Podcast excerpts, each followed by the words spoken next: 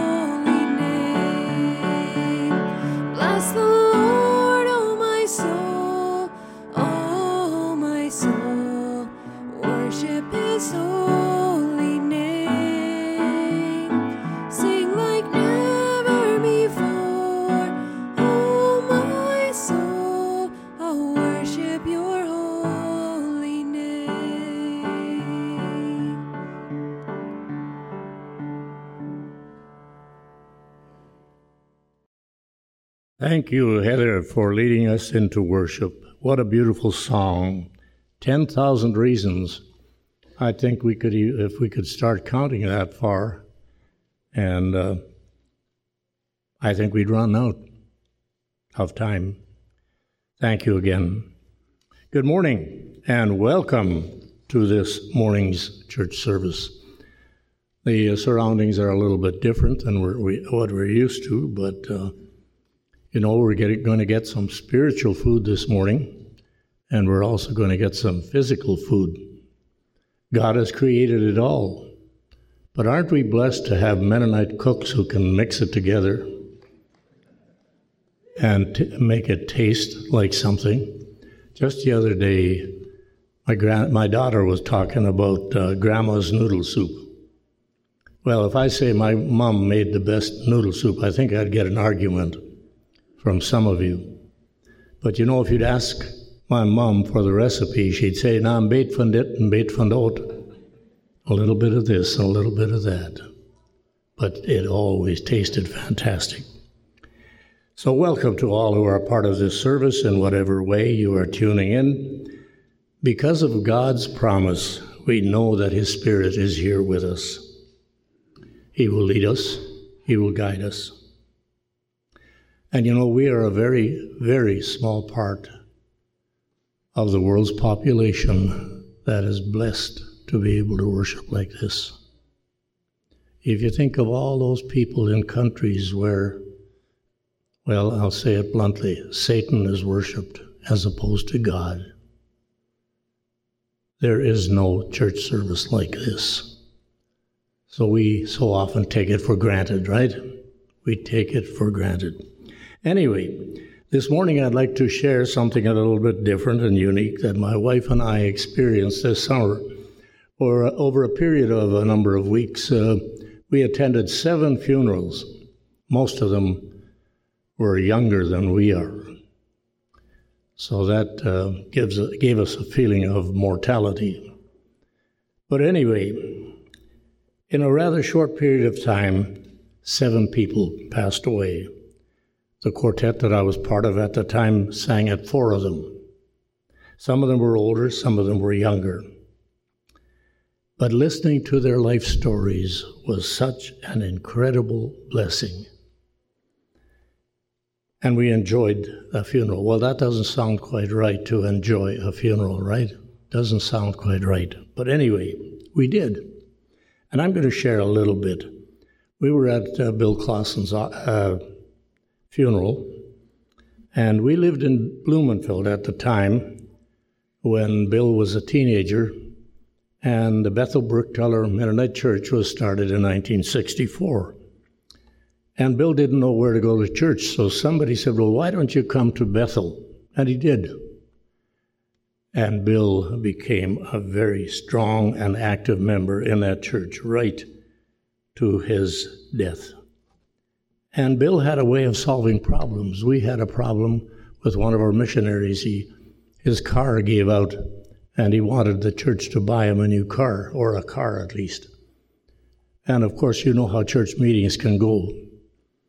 Or don't they do that way here? Uh, this, uh, yeah, we can't, but, uh, yeah, but, yeah, but.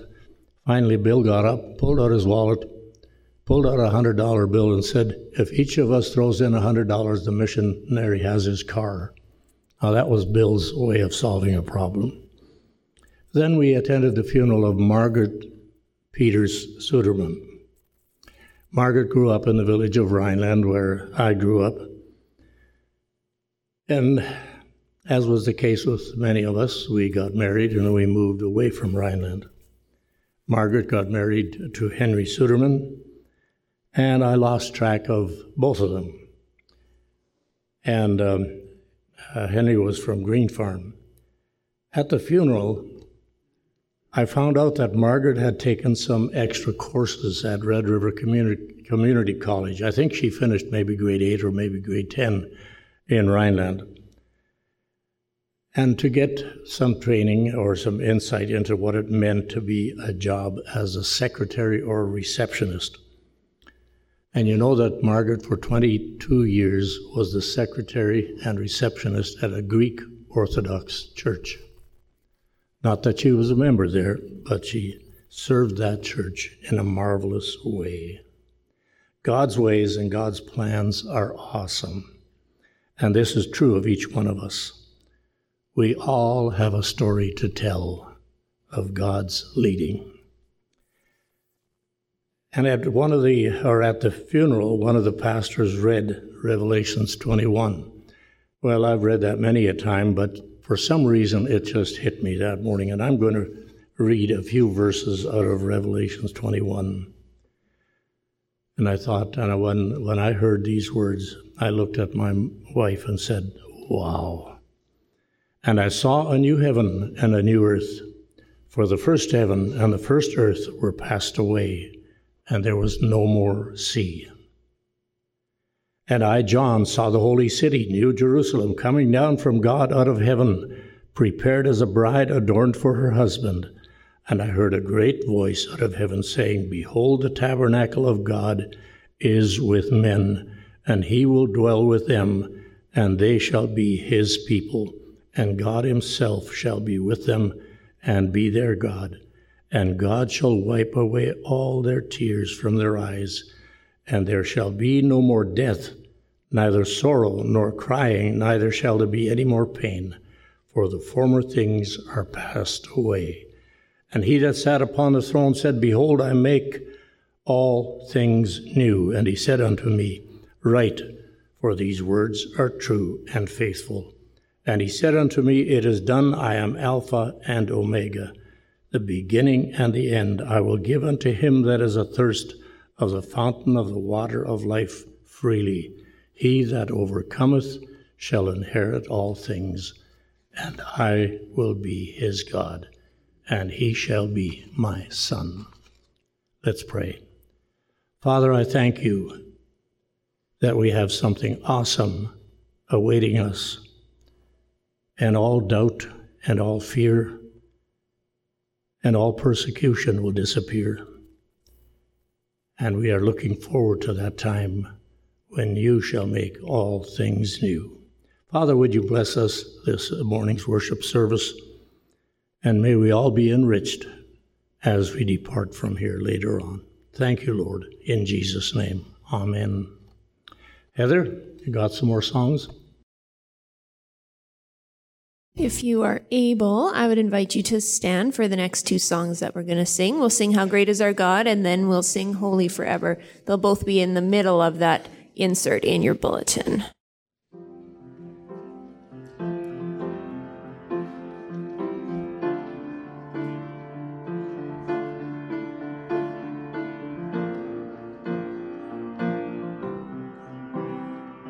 The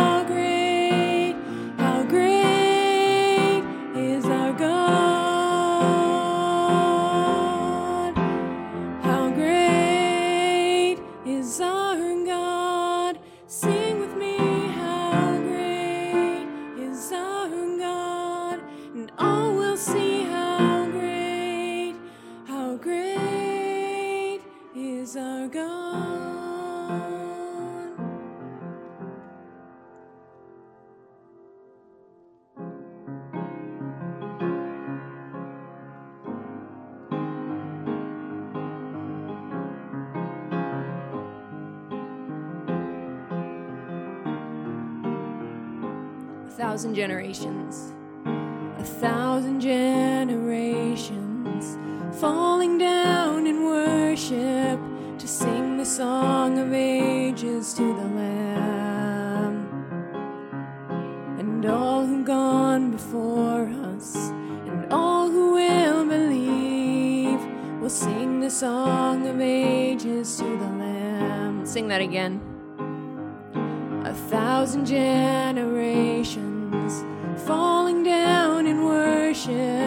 to sing the song of ages to the Lamb. And all who've gone before us, and all who will believe, will sing the song of ages to the Lamb. Your name is the highest.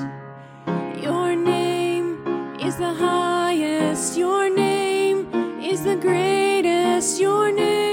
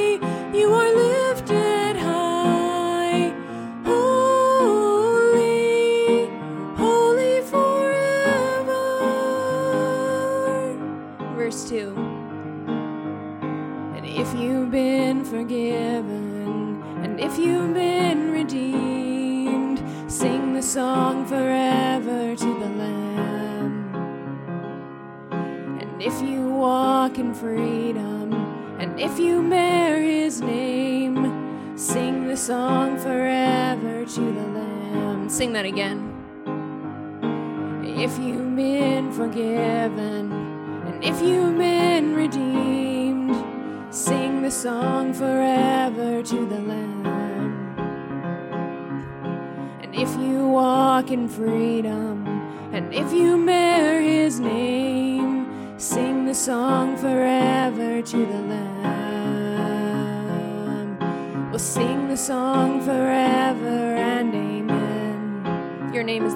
best.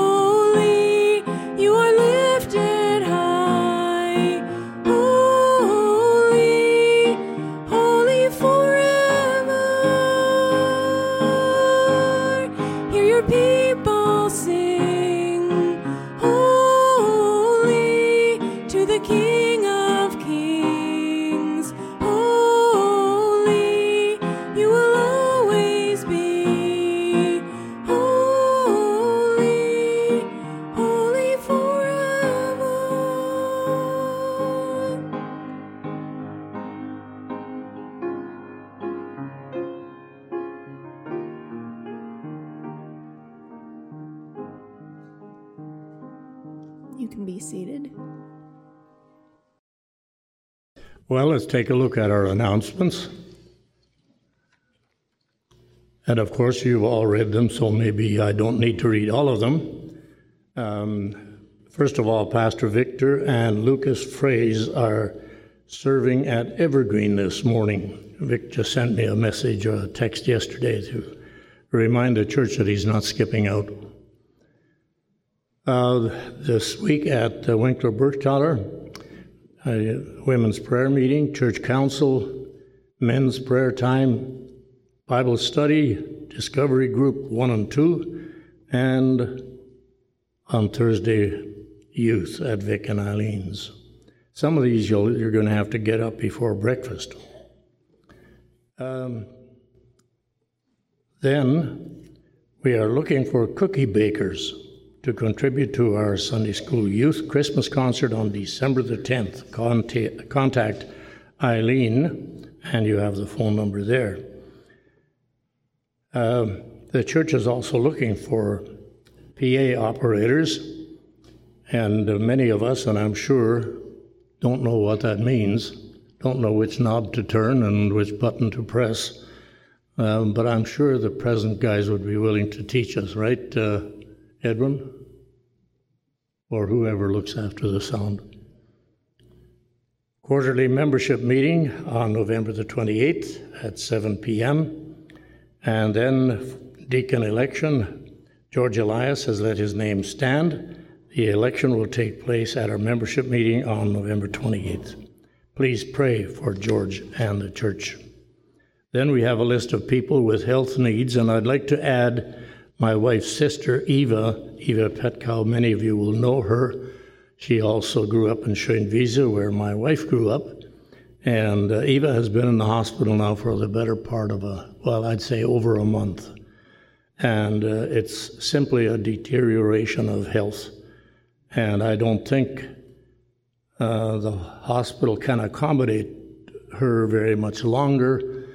And so the family will have to make a decision about where to place her. And that is going to be a difficult issue. So pray for Eva and Albert. And then we have Hel- Helena Falk is at Boundary Trails, Prairie View Lodge. We have Hilda Ham, Swan Lake, Mary Dewick, and John Suderman, Manitou Care Home, Abe Friesen. And birthdays and anniversaries, always something to celebrate. Bef- instead of having the prayer now, I'm going to ask for the mission spot, and then we'll have the prayer after as well as the offering, okay?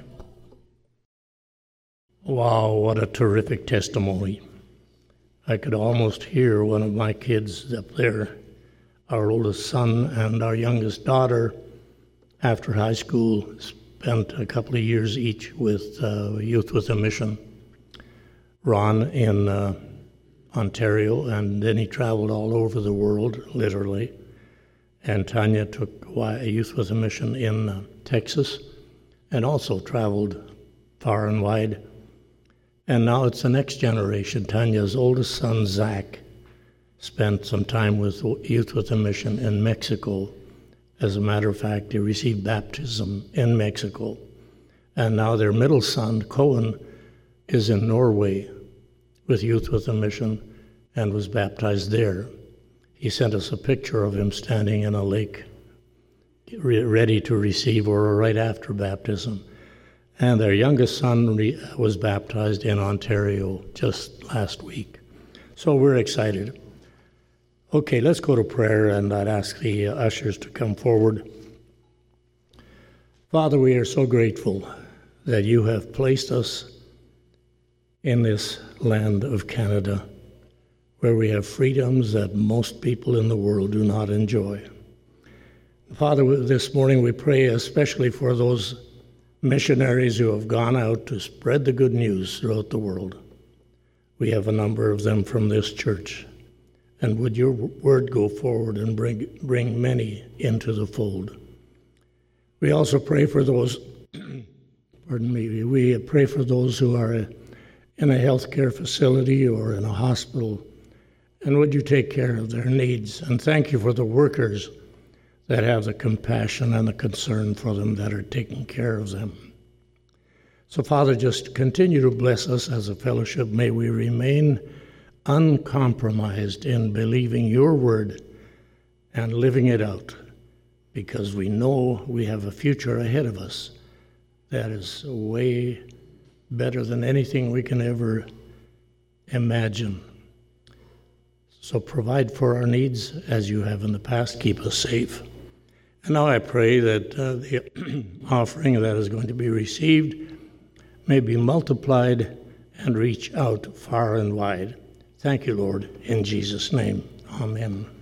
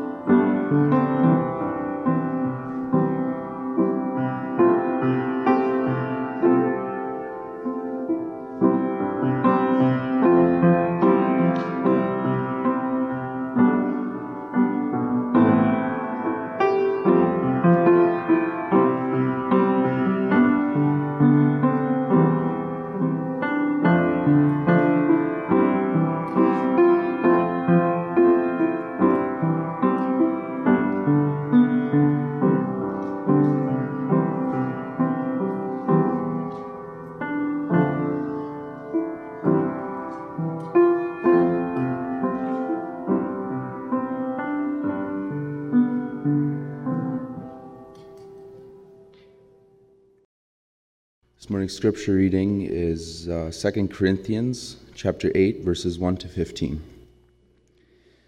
And now brothers, we want you to know about the grace that God has given to the Macedonian churches. Out of the most severe trial, their overflowing joy and their extreme poverty welled up in rich generosity.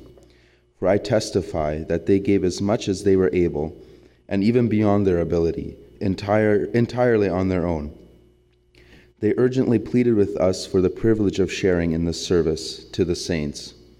And they did not do as we expected, but they gave themselves first to the Lord and then to us in keeping with God's will. So we urged Titus, since he had earlier made a beginning, to bring also to completion this act of grace on your part. But just as you excel in everything, in faith, in speech, in knowledge, in complete earnestness, and in your love for us, see that you also excel in this grace of giving. I am not commanding you, but I want to test the sincerity of your love by comparing it with the earnestness of others. For you know the grace of our Lord Jesus Christ, that though he was rich, yet for your sakes he became poor, so that you, through his poverty, might become rich. And here is my advice about what is best for you in this matter. Last year, you were, you were the first not only to give, but also to have the desire to do so. Now finish the work so that your eager willingness to do it may be matched by your completion of it, according to your means. For if the willingness is there, the gift is acceptable according to what one has, not according to what he does not have. Our desire is not that others might be relieved while you are hard pressed, but that there might be equality. At the present time, your plenty will supply what they need, so that in turn their plenty will supply what you need. Then there will be equality, as it is written He who gathered much did not have too much, and he who gathered little did not have too little. Second Corinthians is filled with a lot of instructions and a lot of encouragement. Matter of fact, there is something for everyone in Corinthians. It was a church that had many problems, and yet it was a church where the Apostle Paul encouraged them and where we can receive encouragement. As we look at chapters 8 and 9 the next um, couple of weeks, here is the background to help us understand what is happening in this portion of Scripture. The Apostle Paul addresses the issues of giving to the saints who were suffering at this time. Now, according to the King James Version Study Bible, it states this some of the background that we can understand. But the problem facing the church at this time was especially acute. On March 23rd, 27 or 37 AD, in the reign of Callias, there occurred a great earthquake. It was followed by another reign of Claudius, accompanied by a widespread crop failure. The Christians, the poorest of all, had their source of help in the church of Antioch. Agabus the prophet had announced a famine at hand in Acts chapter 11 verse 28 and the fellow and the fellowship determined to send relief Saul and Barnabas were chosen to take contributions to the elders at Jerusalem Acts chapter 11 verse 30, and a few years later, at the Council of Jerusalem in 50 AD, a special plea was added to the decree. Close quote. In Jerusalem, the saints were going through a period of severe poverty. The Corinthian church desired and planned to help these saints, and they were the first to pledge their allegiance but for some reason they were unable to complete the task that they had set out to do. So now Paul begins to encourage them to fulfill their goal. He does this by holding up the churches from the province of Macedonia as examples. These various churches gave sacrificially beyond their ability to give in order that the saints in Jerusalem would be sufficient and would have enough. It cost them dearly in order to give. And once again, this is the church that the Apostle Paul is holding up before the Corinthians, showing how they ought to also give. This morning, we want to discover the three reasons why generous, generosity is the key to living. Three reasons why generosity is the key to living. First, Generosity is the key to living because joy flows through generosity.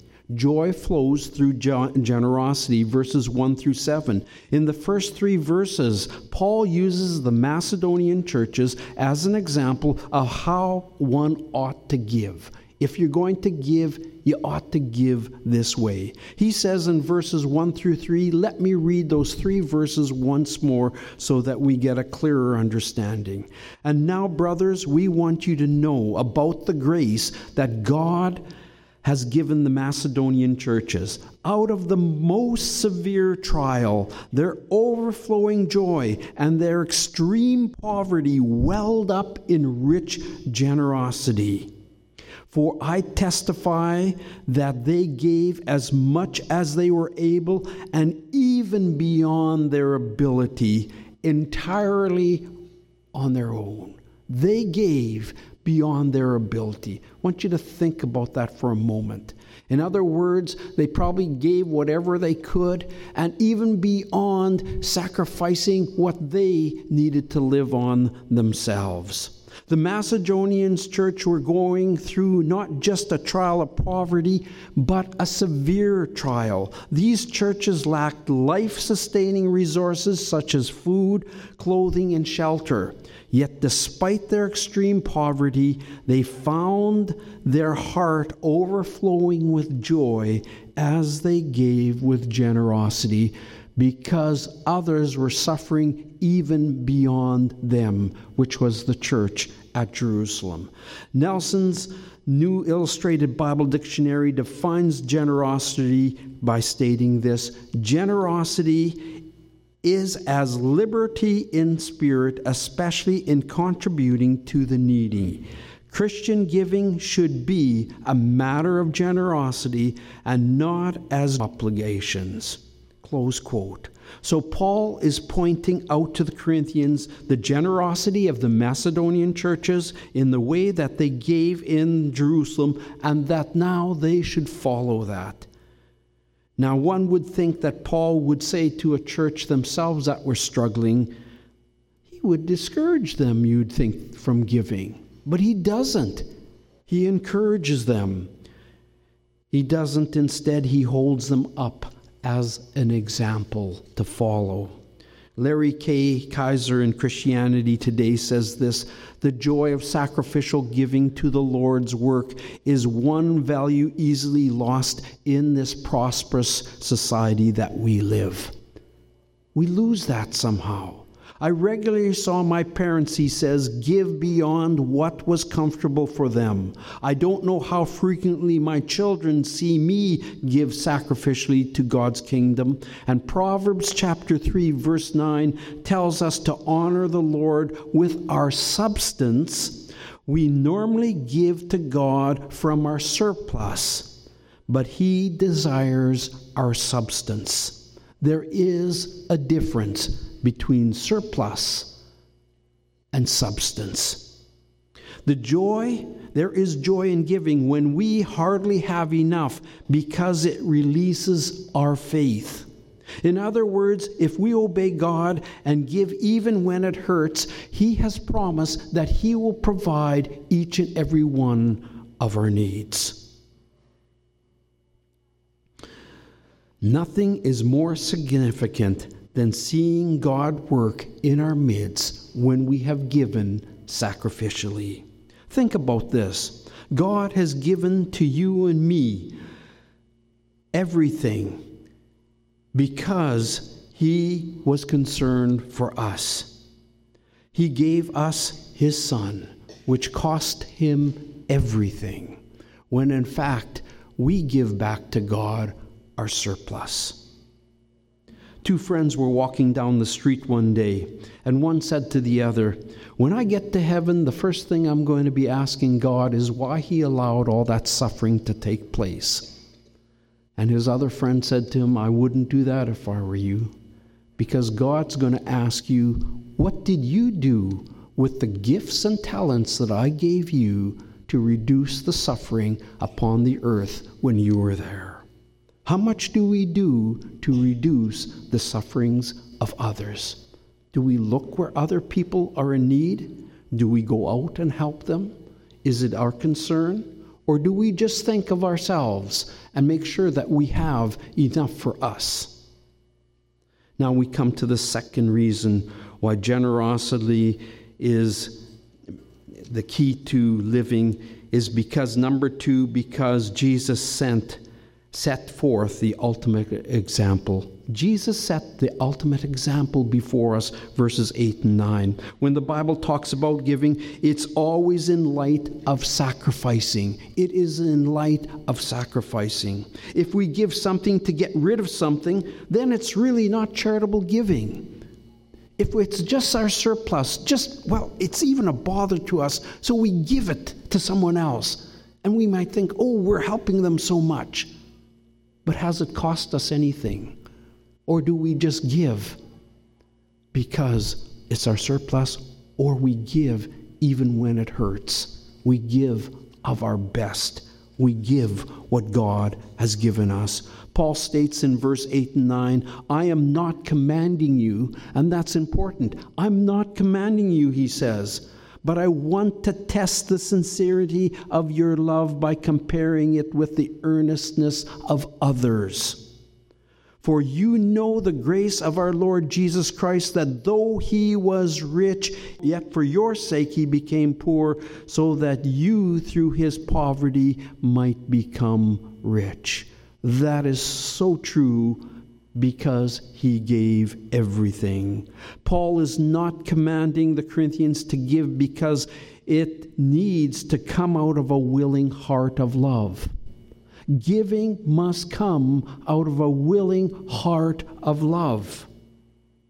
If one is forced, shamed, manipulated, coerced to give, then it's from the wrong motive It's from the wrong attitude. God always looks at the heart because our actions may be saying something different. We can give and look like we're giving, but it's not coming from the heart. God loves a cheerful giver and not a grudging giver. If we give grudgingly because we think we have to, there is no joy, there is no contentment in our heart. It's an act we're forced to do, and we may hate it. Sometimes we're forced to do it because we want to look okay in people's other eyes, but we don't give to people, we give to God the ultimate example of giving is what God the Father did on our behalf. With God's wealth, power, and knowledge, you would think that He would have made another avenue back for sinful man to come into a relationship with Himself when man walked away. There must have been some other way that God could have brought man back. He's all powerful. Why didn't he provide something else? Why would he have sacrificed his son? Because there was no other way. God could have given all his wealth and everything, but that could not purchase our salvation and pay for our sin. He gave his one and only. He did not give from his surplus, he gave of himself. How many of us this morning would be willing to sacrifice our child to put them to death for some criminal? How many of us would put, there'd be someone ready to die, and how many would us sacrifice our child for someone else? I doubt it. I doubt it. And yet, that's what God did for us in order to redeem us. He gave the ultimate, He gave His best, He gave His one and only. Christ had to leave the splendors of heaven where there was no sin, pain, suffering, death, sorrow, or sadness. He lived in, perf- in a perfect paradise over which he was the creator and ruler. And Philippians chapter 2 verse 8 says this, and being found in the appearance of man, he humbled himself and became obedient to death, even death on the cross. The worst kind of death that one could experience. So in verse 9, Paul holds up Jesus as an example of how we are called to give. When we give, we should not just give our surplus but our substance. That is what giving generously means. It's giving beyond just the things that we have, it's giving of ourself. Kathy Gebhardt in The Christian Reader tells this story. My three year old son helped me with the community toy drive. First, he cleaned out his toy box then helped fix defective items and collected donations for kids that don't have anything to play with when Christmas Day come, came. And yet, when Christmas Day did come, Timmy received his much wanted Sesame Street playhouse. After playing with it all day, I found him rewrapping it. When I asked him what he was doing, he said, I want to give this to one of the kids that don't have anything to play with. Because if I didn't have any toys, this is what I would want. Close quote. Wow, this child at such a young age already understood the heart of God and what it means to give at this young age. He was not giving from his surplus because he already collected surplus to give. Now he was giving from his sustenance. He was giving what he would have wanted and what he needed at the time. He gave of his best. Now we come to the last point of the message. Generosity is the key to living. Number three, because it takes place in a willing heart. It takes place in a willing heart. The heart has got to be willing. The desire needs to be there. Verses 10 through 15. Let me read just 10 through 12 for you once again. And here's my advice about giving what is best for you in this matter. Last year, you were the first not only to give, but also to have the desire to do so. Now finish the work so that your eager willingness to do may be matched by your completion of it according to your means. For if the willingness is there, the gift is acceptable. I want to point that out one more time. If the willingness is there, the gift is acceptable according to what one has, not according to what one does not have. God never asks us to give something we do not have. But what we do have, we can give to God. What we do have is not ours in the beginning because it was first given to us. We own nothing, we have nothing, including our bodies, including ourselves.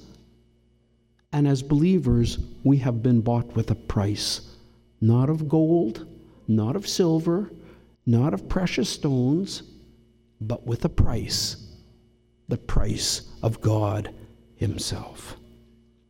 Of all the churches Paul planted, the church at Corinth had the most problems. I had pointed this out last week and the weeks before. Therefore, we often overlook some of the outstanding qualities of this Corinthian church. And one of the outstanding qualities of this church is that they had a willing heart to give to the Lord's work. They had a willing heart to give to the Lord's work.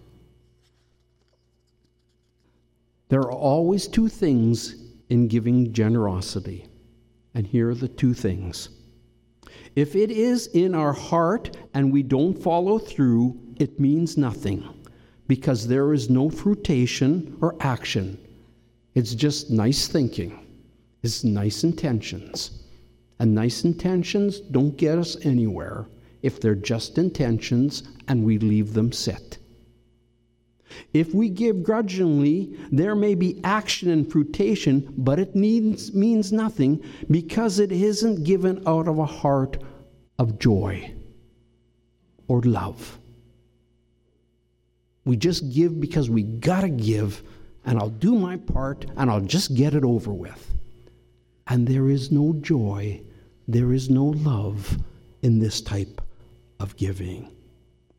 The heart and the performance, the heart, which is wanting to give, and the performance must be married together. There's got to be a marriage between the two. And when the heart is right and the gift is given, it pleases the Lord and it's acceptable to Him. This is what Paul is saying to the Corinthian church in, in verses 10b and uh, through 11. 10b and 11. He said, Last year, you were the first not only to give, but also to have the desire to do so. Now finish the work so that your eager willingness to do it may be matched by your completion of it according to your means. Once again, the marriage of the heart and the actions have come together to serve and to give to the Lord. Let me ask you a question Who is more excited when the gifts are opened on Christmas Day? Who's more excited when the gifts are opened at Christmas Day? Is it the children or is it the parents and the grandparents as they watch and enjoy their kids open it up? When they're young, they open up and there is joy and squealing in their hearts, and our hearts rejoice. When they get older, many times it is something that they need, whether they're going through college or maybe they're starting work and they don't have something that they absolutely need. then it is the joy of a parent, the joy of a grandparent, in order to give, to know that you're providing. I remember when I was going through college and seminary, my dad provided for me often. Not the things that I wanted, but he was willing to give whatever it took to make sure that I was safe. And when I had to drive 300 miles somewhere, my dad would say to me, Your battery is not very good. You need a new battery. He knew I didn't have the money. He bought the battery and he put it in the vehicle for me because my dad loved me. And I loved my dad, and I'm thankful for his love towards me. But that's just one example of the things that he gave me. When you love someone, you will give. You will give when the need is there, even if it costs you. And that's how God calls us to give to him. There is a cost, and it will cost us as soon as the Corinthians heard that the saints in Jerusalem were suffering financially and were in poverty. They were the first church to make their pledge and begin to help. They could not finish the task for some reason. Whatever that reason was, it is not said. And now Paul encourages them to follow through and to continue to give. Paul sums it up clearly in verses 13 and 14 as to why they were to finish the task that they had set out to do. Listen again as I read verses 13 through 15. Our desire is not that others might be relieved while you are hard pressed, but that there might be equality. At the present, your plenty will supply what they need, so that in turn their plenty will supply what you need. Then there will be equality. It is written, He who gathers much did not have too much, and he who gathers little did not have too little.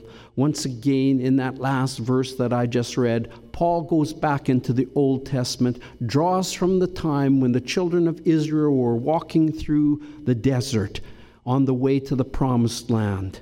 And they didn't have enough food, and God provided manna. And as He provided manna, He told them to go out and to collect it. And those who gathered much didn't have any more who gathered little, because God was providing each step of the way. And as God provided, He made sure that their needs were always met.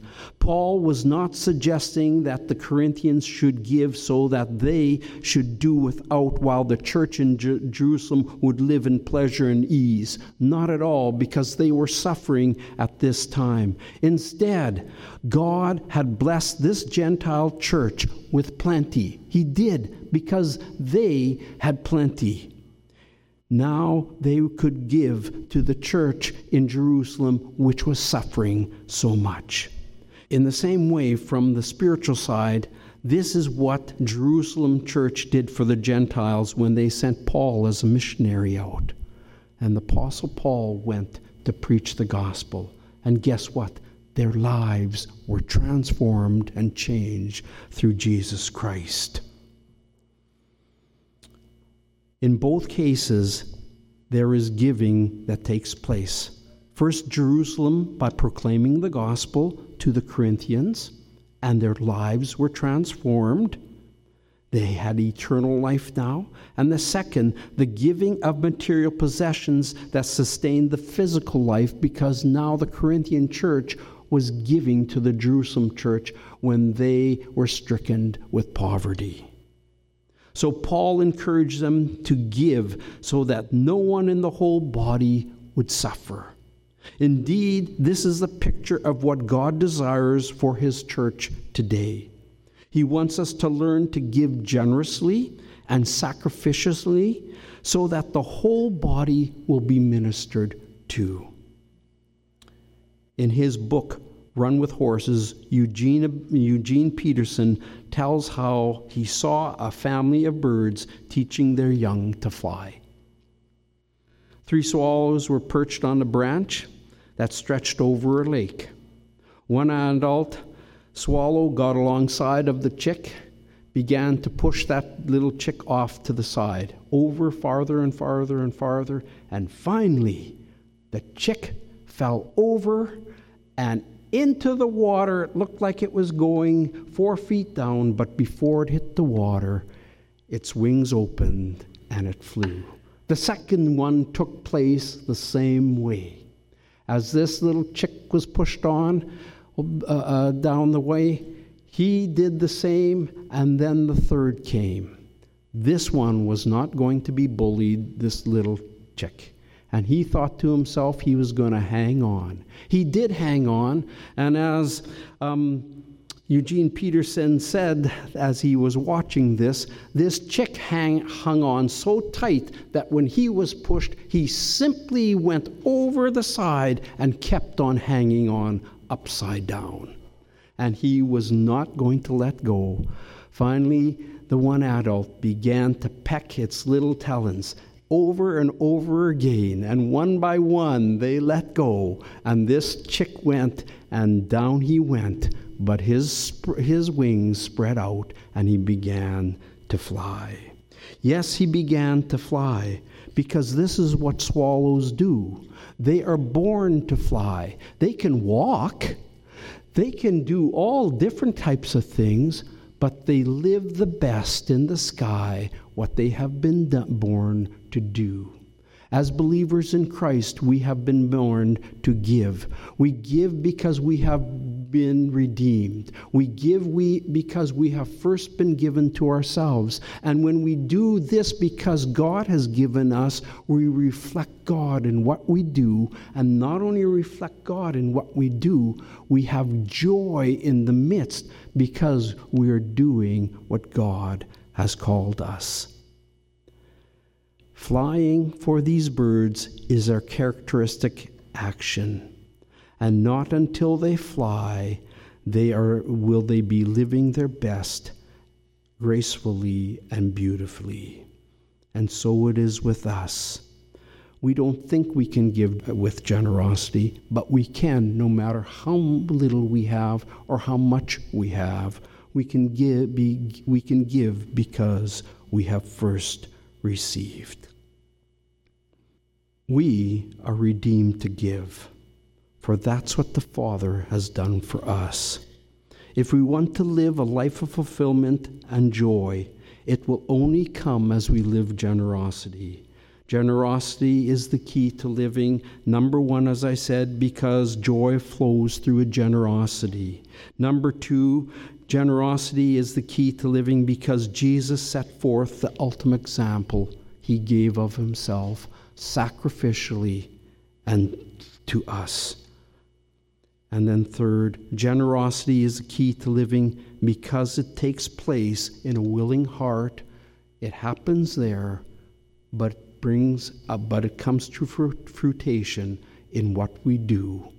And when we give back, and as I said before, the heart and the actions are married together, it brings glory to God and brings joy within our hearts. My challenge is is that we give to the Lord because we want to give back because God first gave to us. Last song that we'll sing this morning is His Mercy is More.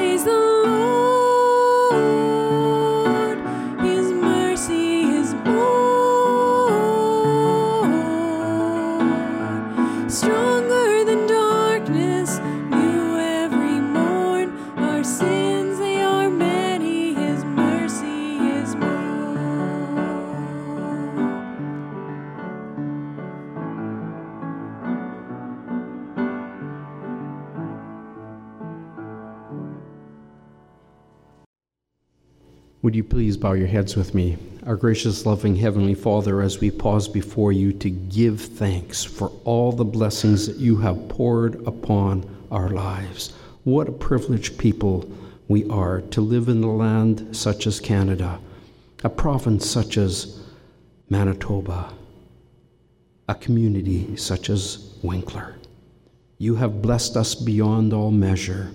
It is not of ourselves that we have prosperity if you were not in it, there would be no prosperity. Heavenly Father, help us to realize because you have given so much, we have given we can give back to you. Today we're about to eat. And Lord, we pray and ask you to bless the food, and yet many people around the world are praying for their food. What a privilege we have that our meals are set before us. And yet, there are people here in this community that don't have their next meal. Help us to look up and look around and see where there we can help and we can minister to those who are less fortunate for whatever reason it may be. And Heavenly Father, help us to leave this building after we fellowship together to go out and to realize that we have the opportunity to share with other individuals of your love, of your kindness, of your bountifulness, that you have supplied to us. Now I pray, Father, that you would bless the food that we're about to eat as we fellowship around the table. May the words we say bring honor and glory to you. May it build others up. May it encourage others. May we reflect Christ in all that is said and done. Go with us now, Heavenly Father, and I pray Bless the food. Amen. And the benediction the Lord bless you and keep you. The Lord make his face shine upon you and be gracious to you. The Lord turn his face towards you and give you peace. Sing the chorus one more time, maybe.